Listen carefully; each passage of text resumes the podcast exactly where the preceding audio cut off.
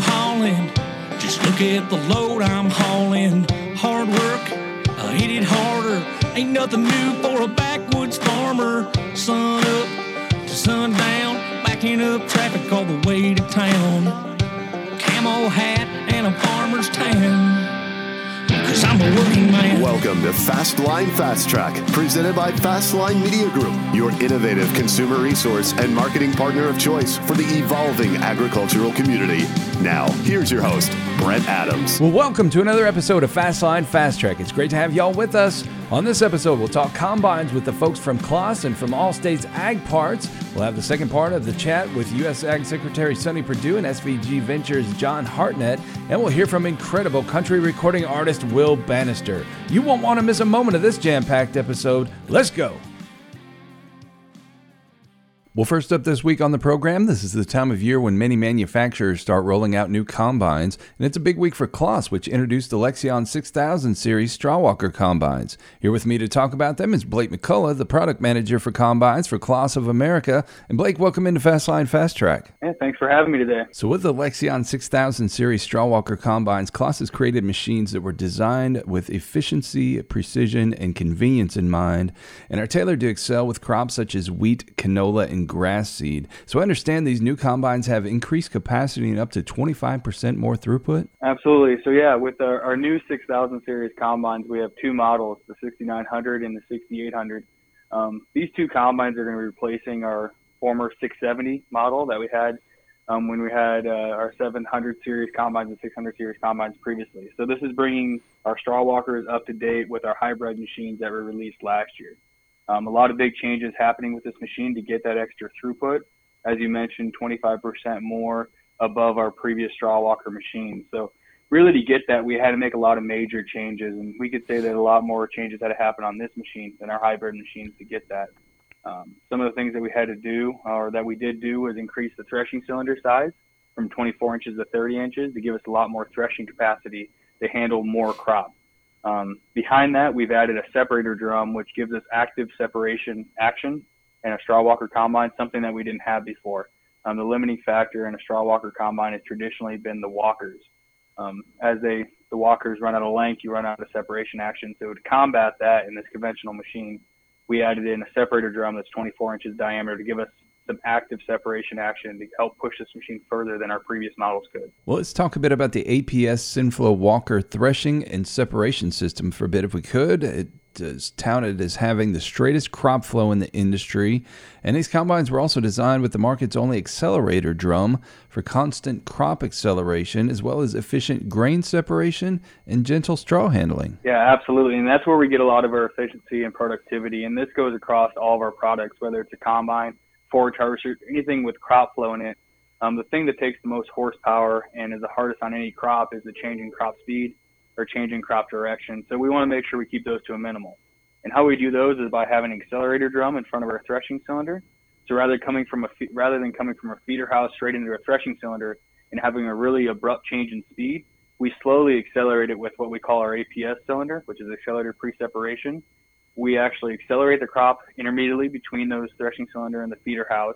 We separate out, separate out any loose grain through the grates below that on the cleaning shoe so it's not getting over threshed and spread it out the full width of the threshing cylinder and then transport it into it. So make sure we get a very slow change in crop speed and then we even out that crop flow to make sure it's not doubled up or uneven. Behind that, we keep a very straight crop flow. So rather than going up and over any cylinders like some of our competitors may do. We stay very shallow and stay below the cylinders to make sure that crop flow is not having a lot of changes in direction, which helps with our efficiency and helps with our fuel efficiency as well. So another of the features is the industry's largest grain tank, which I know is important when you're trying to harvest as much as you can and minimize stoppage, and also the fastest unloading speeds. Yeah, absolutely. So when we talk about efficiency and we talk about um, capacity of a combine, all that's great but you're killing any kind of capacity or throughput advantage you get if you have to stop all the time to to unload or waiting on a grain cart. So with these new combines and the same thing in our hybrids, we wanted to make sure that we matched the grain handling system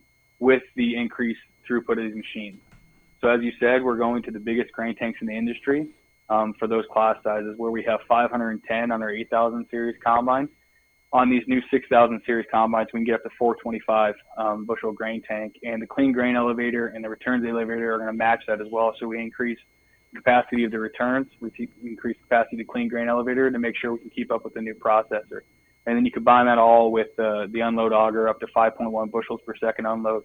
We can get up to about 20% less unloads um, than we previously had against our competition in the field to make sure we're always trying to keep focused on the crop that's coming in the in the machine rather than the crop that's going out of it because we can do it a lot quicker. Well, a lot of these changes were based on trying to achieve maximum efficiency, and one of the things Claas has done here with these combines is to achieve the industry's fastest transport speed at 25 miles per hour, and that not only gets you through the field faster, but also gets you to the next field faster, which is important when time is of the essence. Absolutely. Harvest windows aren't getting any wider. So any way we can get you faster in the field and in between the fields, we definitely want to take advantage of that. Well, another feature that farmers likely will find appealing is the Lexion 6000 series in-cab controls. And Blake, it seems like Claas has worked really hard to put together in-cab controls and on-the-fly adjustments that seem pretty intuitive. Yeah, absolutely. So one of the big things and the big pushes with with this combine and, and actually the whole industry as a whole is try to get more in-cab conveniences to make sure that we're keeping the operator in the seat where they're most effective. Um, so these combines um, and any other combine we have is no different. We want to make sure that going between crops is as quick and as painless as possible um, to make sure we can stay in the field and stay harvesting. So with these new combine 6000 series and last year with the 7 and 8000 series, um, we're able to go from high to low speed on our threshing cylinders from the cab with a push of a button we're actually able to change the configuration of our threshing area and flip in a piece um, on the fly as we're going through the field that intensifies the threshing action on the cylinder. So it actually increases the, the slope between the pre-separation and the threshing cylinder to get more wrap on that threshing cylinder as you fly, go through the field. And so you can really intensify and try different things as you go through the field um, to make sure we're doing the best job possible.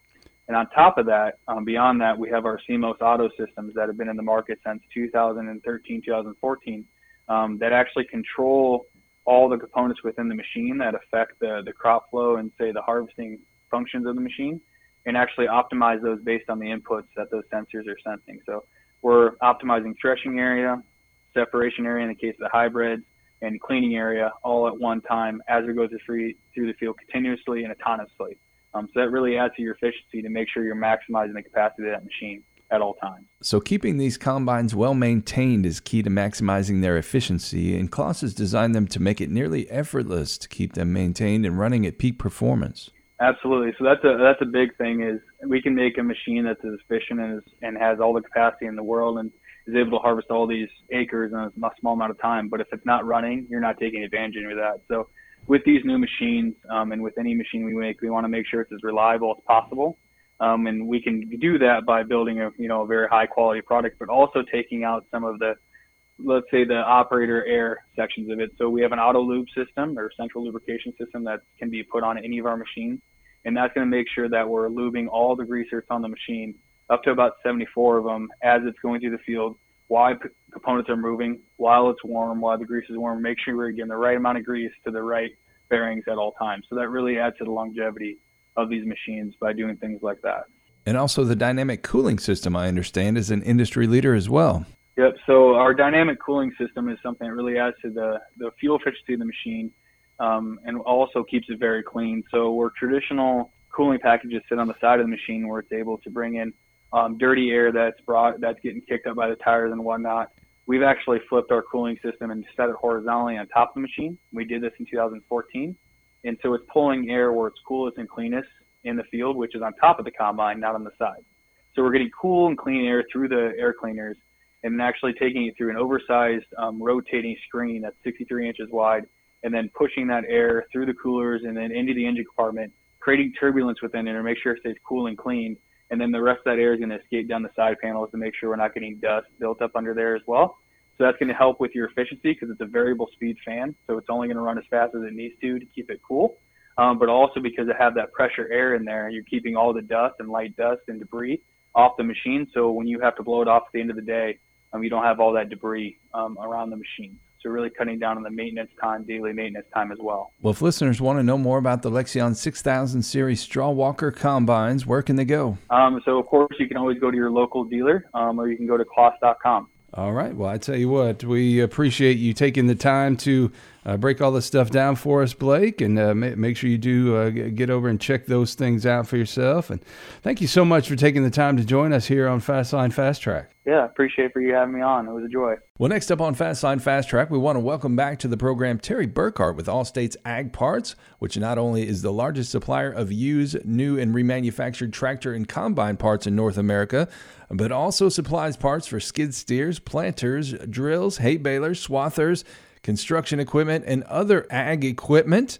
And Terry, welcome into Fastline Fast Track. Wow, good to be back. Hey, All States Ag Parts has 15 locations nationwide, including 11 salvage yards, two rebuild facilities, and a 217,000 square foot flagship location in Lake Mills, Iowa, which includes a centralized distribution center that has every kind of farm equipment replacement part you can think of, and now also stocks industrial and construction parts. Terry. Yeah, we recently uh, purchased H and R Construction Parts, uh, headquartered out of Buffalo, New York.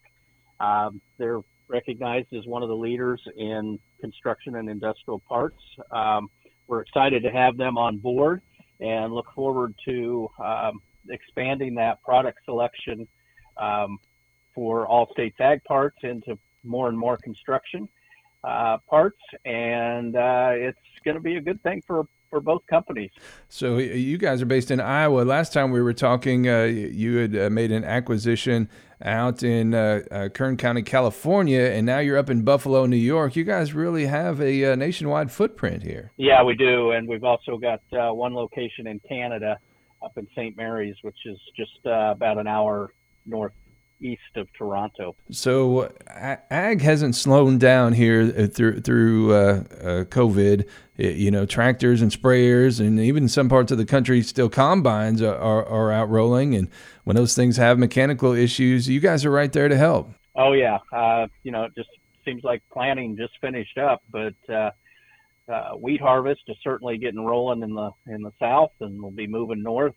And right after that, the corn and soybean harvest is coming up, and uh, we're prepared. Uh, we've got the best selection of combine parts we've ever had. Um, our online business has been outstanding during the COVID, uh, and we're ready. Um, so we've got some uh, things that you know people should look at before they get ready to uh, run that combine in the field. Um, a lot of them are, are starting with inspecting. Um, you know, like on the grain table header, uh, take a look at your sickle blades and guards and the teeth and the augers and the reel. Make sure all those are, are good. They're not worn. They're not cracked. Um, you know, that'll keep you from having to do an in, in harvest uh, repair if you can get those things out of the way uh, before harvest really starts. Um, on the corn head, we recommend that you uh, take a look at your gathering chains, your sprockets, um, make sure those are all good, uh, greased, um, no breaks, no excessive wear, um, and then adjust the width of the stripper plates and uh, adjust the drive chains as they're needed. Uh, if you've got a row unit, um, you know you should remember that the gearboxes they're kind of like mini transmissions, and they need to be checked once a year. Either refill them with grease or oil, depending on uh, what your unit requires. Um, and then there's the normal wear type items, belts and chains. Um, you know, take a look at all of those and replace those if they're worn or no longer able to get them set to the uh, correct tension. Um, a lot of issues can be resolved just by keeping your machine clean. Uh, so use some some compressed air to uh, blow off the dust and the dirt. Uh, it'll also help you find air, uh, wear and potential problems. You know, if it's not covered up with uh, with the chaff from the the combine. Um, and then finally, for your safety, um, when you're out on the road moving your machinery from uh, one location to another, make sure all your lights and your flashers and reflectors are, are all working properly and and you have the ones that are are required. Um, you know, the, the if if the machine breaks down in the field, uh, it's not very likely that there's really going to be much injury factor uh, to the user. But uh, if a guy gets hurt on the highway, um, you know, there could be significant damage to the machine and potentially the operator, and we want to make sure everybody stays safe with their uh, lights and flashers and so forth. So that's just a few tips getting ready for harvest here. Um, you know, we're excited to uh, see a potentially a good harvest again, uh, this year, and uh, we sure wish prices would come up a little bit, but uh, we're ready for you, and we're here to help you out. So you guys offer aftermarket used and remanufactured parts, all with an industry leading one year warranty on all those parts. And Terry, if folks want to know more about it, where can they go to find out? Well, you can check us out online at tractorpartsasap.com or give us a call at 877 530 4430. We've got over 60 uh, customer service reps uh, ready to take your call, uh, and we have over 2,000 years worth of experience um, with those with that particular group, so they can help you out, and they'd be happy to to do so. And we should also mention when things break on the farm, it usually happens at the most inopportune time, and, and folks need things fixed quickly.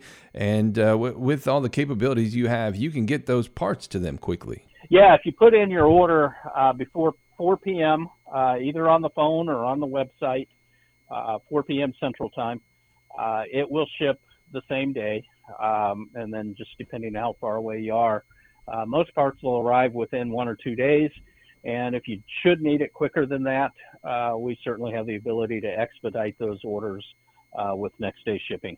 Well, make sure you get to tractorpartsasap.com, tractorpartsasap.com, or give them a call at 877 530 4430. And Terry, it's been a while, but uh, we're glad to uh, catch back up with you and uh, look forward to uh, talking with you here uh, shortly down the road yeah, it's been great talking to you again, and we're uh, looking forward to it as well. Again, that was Terry Burkhart with All States Ag Parts. Well, next up on June 4th, U.S. Ag Secretary Sonny Perdue joined SVG Ventures CEO John Hartnett for a fireside chat to discuss innovation in the agriculture industry and the shared responsibilities of the public and private sectors.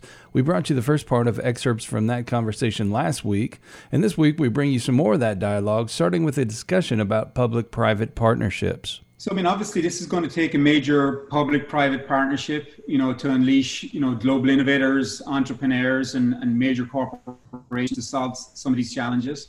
And um, I know I'm, I'm delighted that we're able to be part of, of, of, of supporting these goals. And, you know, we're going to launch our Thrive Global Challenge um, really to focus on supporting these goals worldwide. And we're going to challenge every entrepreneur, every corporation, uh, to come up with technologies that can help us achieve these goals in terms of doing more with less and and also um, driving sustainability uh, you know across our, our, our supply chain. So um, we we're we're, in, we're we're on the field secretary. No doubt about it. And i think again uh, we do know while while you know government sponsored university sponsored research is really important uh, we know that many of these innovative ideas come from the private sector. There's a, a great opportunity and a great incentive in the private sector uh, to design that. And I think the investment that you talked about is really encouraging from 2 billion to 19 billion.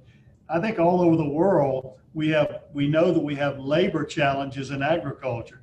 We've got to figure out how to do things with uh, uh, with less less. We have an aging population of farm workers here in the United States, and I understand that's pretty typical across the world. So uh, uh, just fewer and fewer people want to do some of the hard, hard work of production agriculture, and we've got to figure out. So I expect that many of the uh, uh the technology and the of robotics and other types of sensors and uh, other things will be part of the future of agriculture we see regarding using optics and sensor technology that we know satellite technology now from a predictability perspective uh, can be can give us quantum leaps in agricultural production.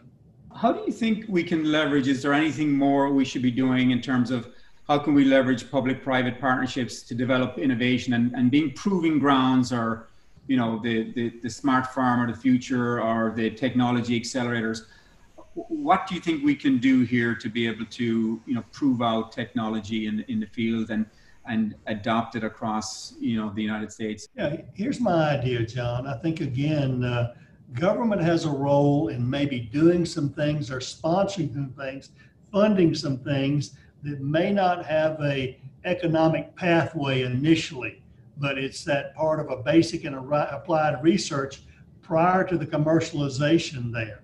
I think that's the role USDA would like to play in the kind of what if discoveries out here that we need, participating with bright, uh, curious people in the private sector willing to answer those questions. What if we did it this way? What would happen here? And uh, we, we believe public funding, uh, government funding has a responsibility to be involved in those kind of innovative things that may not have a proven concept yet, but things like you suggested with smart farms and uh, the gee whiz kind of things of the future. That's yeah. how we discovered much of the technology in agriculture and other ways before. And you think about how rapidly, almost exponentially, this technology has grown across the world and, and just how recent the internet is compared to the history of mankind. Yeah. And uh, the discovery of the tools that we have at our disposal now regarding our search engines and all the all the things we can have at our fingertips and in our pockets that we would have had rooms full of computers later on, and it's only improving. We've got to harvest that kind of innovation into agriculture because, as we've seen in the pandemic, food you can do without a lot of things, but the world and humans cannot do without food. Probably the, the, biggest thing, and I know you talk about this a lot, you're doing a tremendous amount of work in terms of rural connectivity, and it tends to be the hot button. And you know, what is it that we can do, or, or what can private sector help with there? in terms of bringing connectivity to rural environment. I, I, I listened to Beth Ford at Land O'Lakes uh, several times. I mean, she brings this up uh, on an ongoing basis, and most most recently, she did an interview with the Washington Post. Uh, you know, talking about this is probably one of the most fundamental uh, key things that we need to bring, um, you know, to the farms. How, how can we help here? Is there something, you know, that can kind of ignite this? Because if we take the analogy of playing on the field, it's like having, you know, two arms behind your back if you don't have connectivity. We've talked about all the advantages technology can uh, bring to the ag sector and the food production sector, but what is it dependent on? It's dependent on connectivity. And uh, we are really exacerbating a digital divide in the United States. And that's one of the things that pandemic has showed us, shown us. When schools had to close and, and stop congregating, how did those students get their education? And when we had to, uh, we couldn't go to the doctor, how do you get to, how do you get access to a check-in, whether it's uh, in the in the telehealth area? Uh, how do you get access to the global commerce of e-commerce there without connectivity. I fundamentally believe that it is one of the most transformative things we could do across the world. And interestingly, to our shame, many more undeveloped countries are ahead of the United States in this connectivity than we are. But we've got wide swaths of rural America, rural United States that are uh, unconnected now and it is a des- definite disadvantage for the future of exactly what we're talking about. Hopefully, the pandemic in our remote uh, working environment showed us the importance of being connected. It is absolutely just as important as the electrification was in the 1930s, the telephony connection we did in the 1930s. This is no longer a luxury. It's no longer a nice to have. It's become a staple of the modern America, modern global economy to be connected with one another. And that's how we learn from one another. That's how we do much of this research and innovation that we're talking about is going to be done collaboratively, uh, not on site necessarily, but through connectivity. And if we don't have that, anyone who doesn't is going to be at a severe disadvantage. Mm-hmm. USDA, we are Congress has appropriated some money that we're doing in private partnerships through uh, uh, telephone cooperatives, uh, utility cooperatives, even uh, municipal uh, groups coming in. We're providing some of the funding, and they're providing some of the funding in a partnership. But this is one of those things I was talking about government has to invest where it's not economically feasible initially. Government has to come in and invest in those until it becomes economically viable for the private sector to assume. Perdue then went on to answer some questions, the first being about research and development funding available for the private sector. We have a lot of uh, research grants, obviously, through our NIFA program, and uh, much of this most much of this goes to university research, but there are also funds out there for innovative uh, grants into the private sector uh, with uh, proposals that are written uh, typically through that the probably the biggest avenue is to go through university partners, but we also do independent funding of research. The USDA is a big, huge transfer organization. Uh, we don't we don't really deploy this money uh, all in the agricultural research service of USDA. That's another outlet that I would encourage entrepreneurs to look at is to maybe look at an arm of the Agricultural Research Service (ARS) in USDA and uh, and join up with them with their ideas and get proof of concept in order to get funded in that way. We're looking for good ideas, and mm-hmm. uh, you know, if an entrepreneur has the sweat equity and needs funds for laboratory or or affirmative uh, experiments, those kind of things, and that's where we'd like to participate. The Secretary also was asked about funding that might be available to farmers through sustainability or environmental protection programs. It is an important question. Obviously, farmers are very smart business people and uh, they will do what's in their best economic interest. Uh, I'm a believer in the best uh, solution for sustainability is profitability.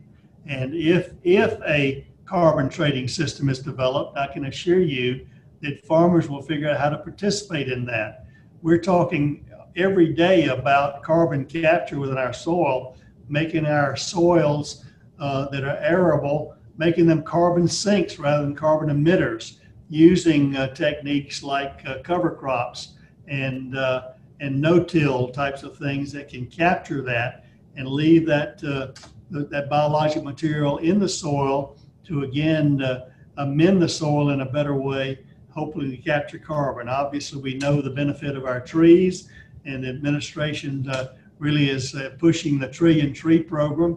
But we can even do the same thing in our arable soils as well. I like what David Perry is doing uh, uh in his research about that, and I know the, uh, I guess the, the, uh, the tree is it trillion ton type of capture of soil carbon. the good news is I think we're making progress there but we we are doing some things now. We know how to do some things now that we're not fully implementing. And how do we incentivize farmers to take those steps?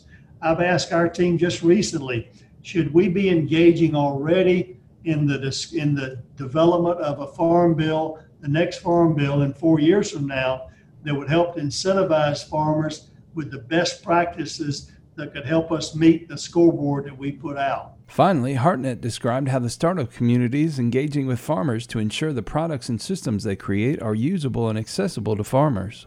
I that from our experience, Secretary, this is one of the things that we set out to do, you know, very early on is how can we bring the world of technology and agriculture together?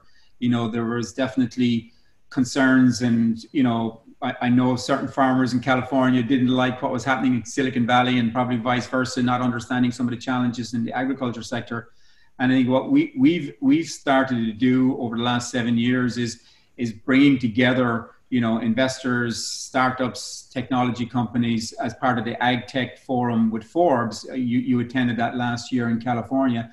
I think venues like that get you know get get um, entrepreneurs in front of farmers, and I think the more you know we work with uh, the grower organizations, um, you know, such as the Western Growers, you know, out here in California, and obviously like the likes of the National Pork Board. You know, we launched with the National Pork Board the first ever Swine Innovation Summit last year, and I think the more we can bring farmers into the same room and have the entrepreneur in front being able to say, "Hey, I've got something that will solve your problem." It's not snake oil it's something that really works. I think that, that that's how we found, it, you know, it, it, was the best way to kind of do that. But it is the challenge of entrepreneurs is to be able to reach that, reach the customer being the farmer. I think again, uh, John, what you've helped to do and what we're trying to do is really assemble an index of uh, early adopters in the agricultural and food production space, those who are courageous enough to try new ideas. Uh, frankly, I find them to be the high performers. And we're assembling across the country uh, a group of these people and convening them uh, in that. I think that could be an avenue of allowing entrepreneurs here. Uh, let me just say again uh, farmers are, are, smart business people. They're like all of us. We all have a, a self interest in the economy of what we're doing, or we wouldn't be doing it in that way. Farmers can quickly identify and assess that this is going to make their operation more productive, more efficient, more profitable. And I think if entrepreneurs have that on some of these non proven concepts, that's where the role of government comes in and to sustain that and subsidize that to the point of proof of concept.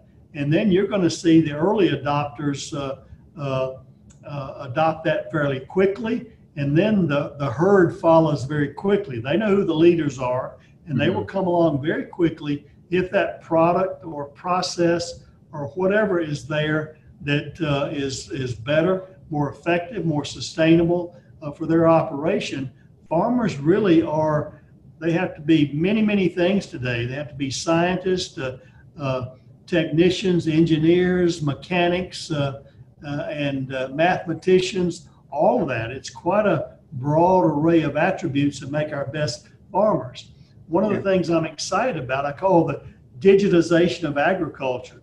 The best farmers always have been a have this algorithm on their shoulders here that they've been able to uh, uh, to do the best analysis quickest analysis. Now, with the digitization through sensor technology, optics technology, uh, we're going to be able to move that from analog here into digitization where more and more people can make the best decisions for productivity and profitability going forward. So, communication is the key.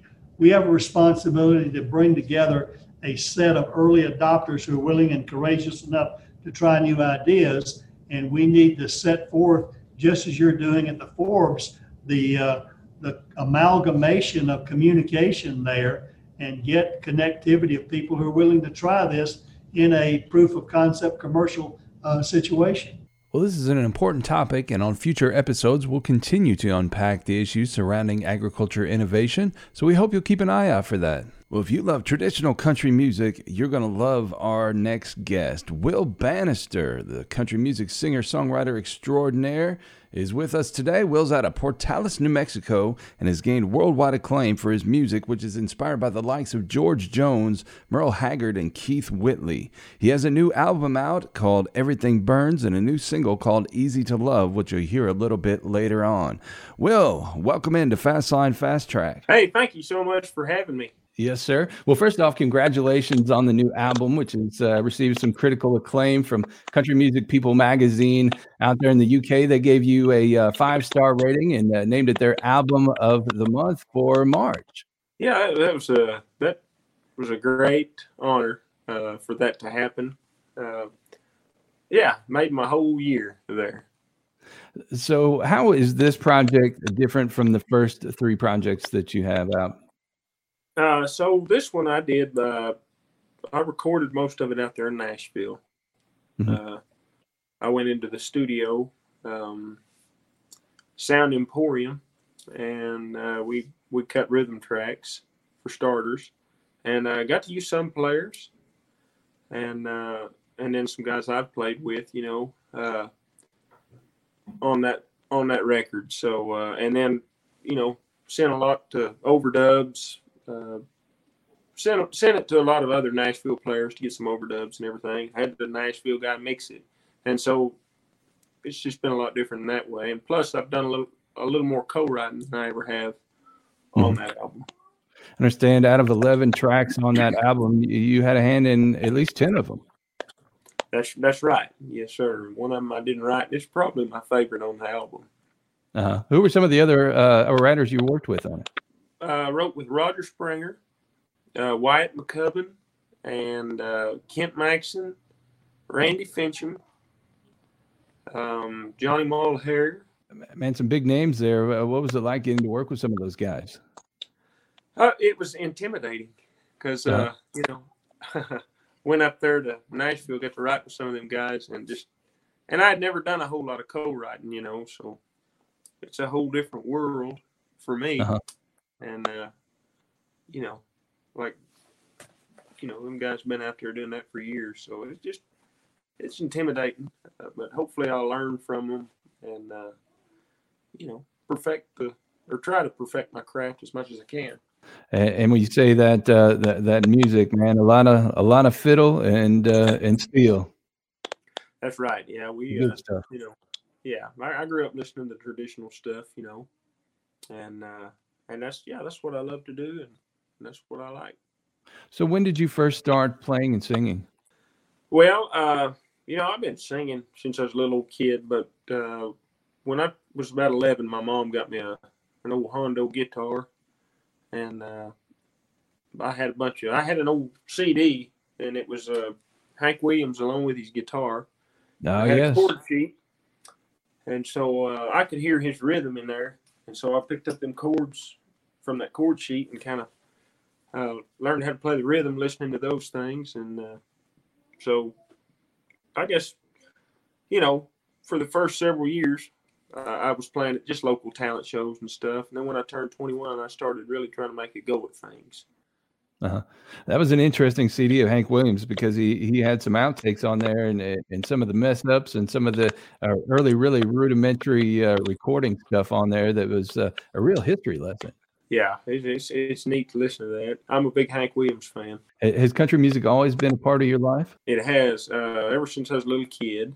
Like I was saying, uh, Daddy had a big collection of Hank Williams records, and uh, he had Charley Pride, Merle Haggard, uh, Marty Robbins. I mean, we just drove around the pickup listening to that on tapes and everything. You know, George Strait, of course, uh, Brooks and Dunn, Al Jackson. Yeah, I mean, I just grew up constantly around it. My dad's a big music fan. His dad was. Even my mom is. Uh, you know, yeah, it's just it's. I've just been around it all my life. Uh-huh. So when was the first time you really got out on a stage and, and sang in front of other people and what was that experience like? One of the first times I can remember is uh, we had a. I went to a little school.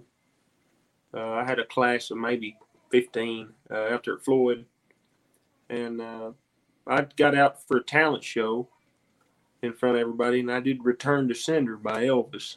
Yeah, And uh, it was great. I got made fun of a little bit because I didn't say my S real clear. I returned to Shinda, you know. and uh, but I wound up winning it, and I uh, won a box of candy or something, you know. So it was a lot of fun. so from there, wh- wh- when did you decide, hey, maybe uh, may- maybe I've got something here that we might be able to make something out of? Uh, well, not too long after that. After I got that guitar, there's a I'm out there at Floyd again. There's like a uh, kind of a variety show uh, that they've been doing for ah, I want to say seventy. It would have been seventy years if it wouldn't have been shut down this year, Uh-huh. consecutive years. You know. Uh, so I started doing that. It's called the Floyd Country Jamboree, and uh, you know, just a bunch of local artists uh, went there and sang, and and so I started doing that, uh, and that really stoked the fires, and then uh, started going out to a recording studio out here in Clovis, New Mexico, with Johnny Mulhair, who used to work at the Norman Petty studio, and did that stuff with LeAnn Rimes out there, and he encouraged me to start writing, and so I did, and then uh, you know I started playing with him uh, when I was 21, and uh, and he he did those first three albums and, and this one here too. So Was writing something that uh, came easy for you from the get go, or was that something that, that really took some time to to find yourself? yeah, you know I feel like uh, it don't come as easy for me as I wish it. You know. Uh-huh. And then also I go through little spurts where it seems like it comes easier, you know. But I wish I could uh, just, and you know, I wish I just sit down and and uh, whoop out songs all the time, you know, good songs. But I, I, I come across a lot of duds. I, I mean, I write a lot of duds, and and uh, so well, I guess it's natural, but that's not the most. I'm not the most confident in my writing. I'll just put it that way. Well, I can tell you if I can give you any encouragement, everything I've heard is is top notch, man. It's it's good stuff, and it's uh, it's what country music needs. Well, I appreciate it. Sure do. And with that, let's hear some Will Banister music. Here's the lead track off the new album, Everything Burns. This is Ain't That the Truth? Chevrolet's got wheels. East Kentucky's got hills. Man's got jokes, and a cowboy's got boots. Ain't that the truth? Every freight train needs a track. Some stray dogs don't come back. The house always wins, and losers just lose.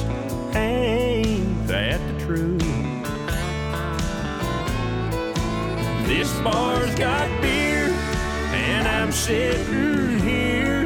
This jukebox is full of old heartbroken tunes. You're long gone, and I got the blues. Ain't that the truth? A drinker's gonna drink. A thinker's gonna think. Goodbyes ain't good, and love ain't for fools. Ain't that the truth?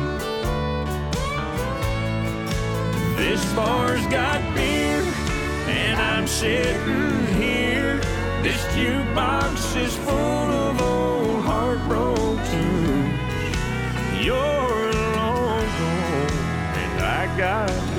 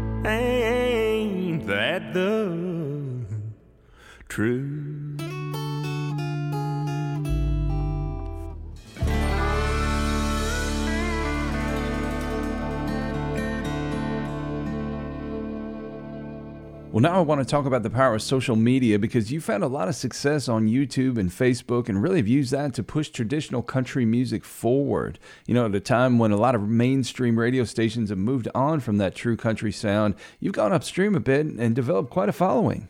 Yeah, you know, uh, all the social media things, Facebook particularly, uh, YouTube. I started putting them cover songs on there, just videos and stuff, and uh, man, people have been so uh, responsive to it and, and uh, very encouraging, you know. Mhm. And uh, and I've got a lot of work from those uh, videos and everything too, you know. So so that was all good for me, and now uh, really starting to try to push the original stuff, you know, and uh, Mhm. you know, and it, I've just it, it's good that I've got uh, the type of following I do on on social media and everything, and I'm grateful for it for sure. So we talked earlier about your popularity in the UK, and that's a special area of the world for you because you had some major chart success there early on in your career, and you got to play some big shows there as well. I did. Uh, that was a uh, great opportunity. I've got to go over there several times. Uh, yeah, the the Hotdisc chart had my song at number one over there. Uh, my very first song, uh, off the the very first album, it's called "Turned Around the Country." Uh, that was back in uh, 2010, I believe, and uh, yeah, so it led to me getting to go over there to Wembley Arena uh, participate at the uh, or to play at the International Festival of Country Music, and uh, that was a great honor because you know Reba was there; she was the big headliner, and uh, and yeah, I'll tell you what, that was a the thrill of a lifetime for sure to get to do something Mhm. like that. And I think people who are on this side of the pond and maybe don't realize, man, traditional country music is still huge over in the UK. Yeah, I'll tell you, there's a there's a niche of people over there that uh, that still love it and uh, and really appreciate it. You know, uh, so every time I've gone over there, I've encountered nothing but nice nice people and very receptive people. Aside from the UK, have you played in other parts of Europe? I played a deal in France. I played the Country Rendezvous Festival in France. Uh, Le Puy, I think is where that was. Craponne was the Craponne Le Puy. Uh, so yeah, I got to do that. Uh, I've played in Ireland, and uh, I guess that's about it. And it's uh, it's great to see because it's uh, and th- there are a lot of, and I'll give a shout out to these guys, a lot of international journalists over there in Europe, uh, uh, music journalists that that really pay closer attention to what's going on in in U.S. traditional country music than uh, most folks over here in the United States. Yeah, it's, it's pretty wild to go over there and uh, and just people reaching out on social media. You know, I'm in South Africa. You know, Uh-huh. uh, it, it's just crazy to for people way off over there be listening to country music like that. You know, so Now I want to share with you another cut from Will's new album, Everything Burns. This is Be Here Now.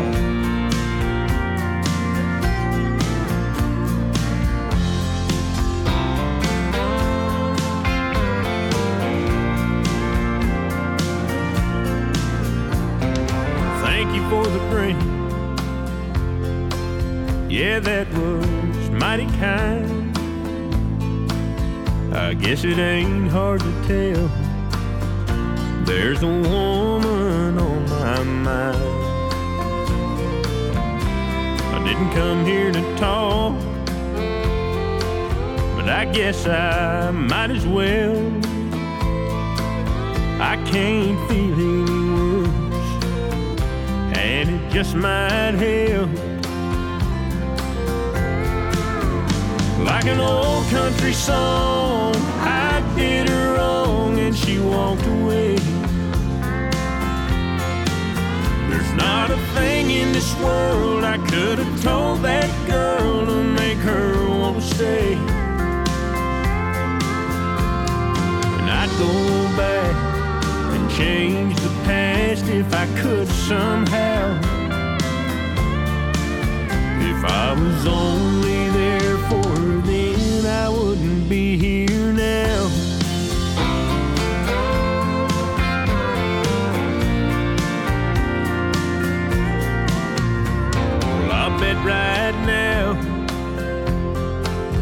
she's turning out the lights and there's somebody else who's gonna hold her close tonight. So here I sit, another drink in my hand. Oh, I wish I was there. Oh, but here I am. Old country song. I did her wrong and she walked away. There's not a thing in this world I could have told that girl to make her want to stay. And I'd go back and change the past if I could somehow. I was only there for her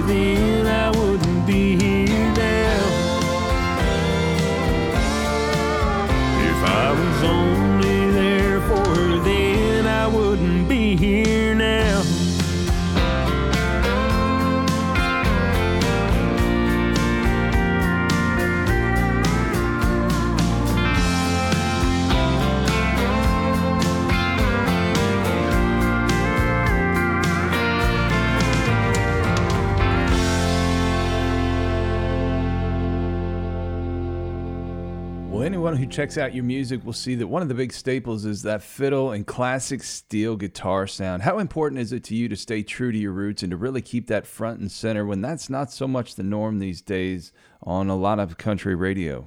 right. Yeah. Uh, you know, there again, that's what I love, and uh, um, I can't imagine making music without those instruments. You know, and uh, you know everybody's different. I know. Uh, you know the guys. Uh, a lot of the guys doing it now, uh, you know, they work their, their butts off, and uh, you know, there's just a little different style, you know, uh, than what I do.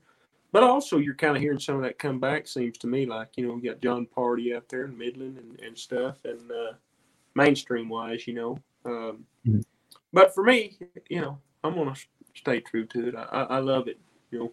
So you dropped this new album right at the beginning of all this COVID craziness, and you really haven't had a chance to go out and tour to support it. So what have you been doing with all this time that you've had here during the lockdown? Well, I've got a wife and four kids here at the house, and uh, so you know we've spent a lot of quality time together, uh, and I've enjoyed that. You know, uh, I'm not used to sitting around this much, but uh, you know it has been good in that regard. Uh, we uh-huh. did a lot of got a lot of house cleaning done. I mean, deep, you know, cleaning the shed out and all that kind of stuff, you know. But uh, mostly just family time. So COVID changed your plans a bit, but what's in the future for you? Well, uh, man, I've uh, kind of got a a new team around me. Uh, I'm, I'm, hmm. trying to uh, uh, get in the mix of that Texas scene, you know, mm-hmm. for now. You know, I mean, that's kind of uh, the goal, and and also uh, just to get out there and do my original stuff. And that the Texas market really uh, allows for people to do that. You know, there's a lot of people out there that uh, love hearing new original stuff, and and so that's uh, that's my main thing. I want to get out there and start doing my my own music. You know. So now you've got four albums under your belt. Uh, what uh, haven't you done yet that you still want to do? I'd love to sing on the Grand Ole Opry. Well, I tell you what, that, that, that's one stage you belong on there. And uh, if any of our friends from the Ernest Tubb Record Shop are listening, the the uh, Ernest Tubb Midnight Jamboree, I think would be another one. That'd be great for sure. Well, before we get out of here this week, how about we hear one more from Will Banister? This is his latest single of the new album, Everything Burns.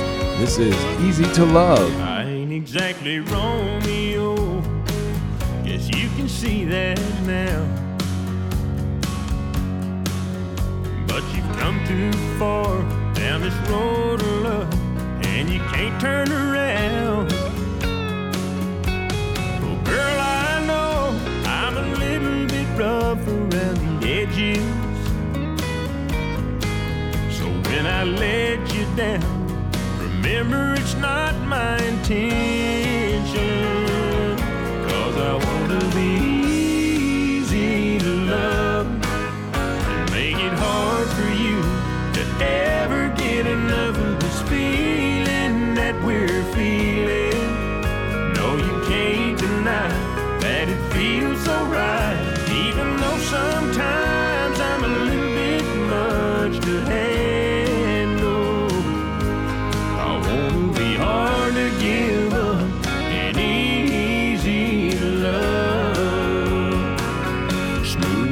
Talking them romance lines just don't come natural to me. And this love of mine ain't the kind that you see on TV. And if I said I'm glad I'm not that way, baby, I'd be lying. If I don't sweep you off of your feet it ain't Cause I'm not trying.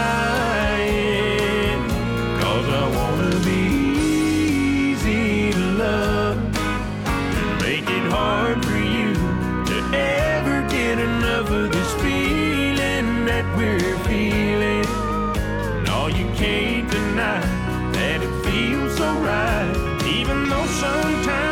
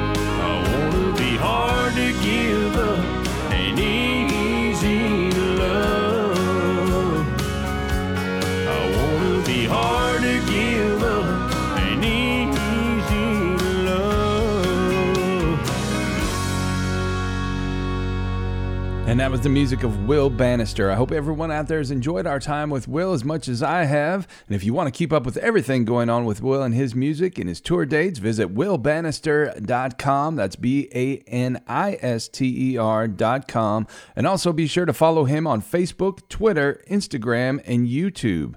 And Will, thank you so much for taking the time to join us here on Fastline Fast Track. Oh, and I, I've had a blast, and I appreciate you asking me.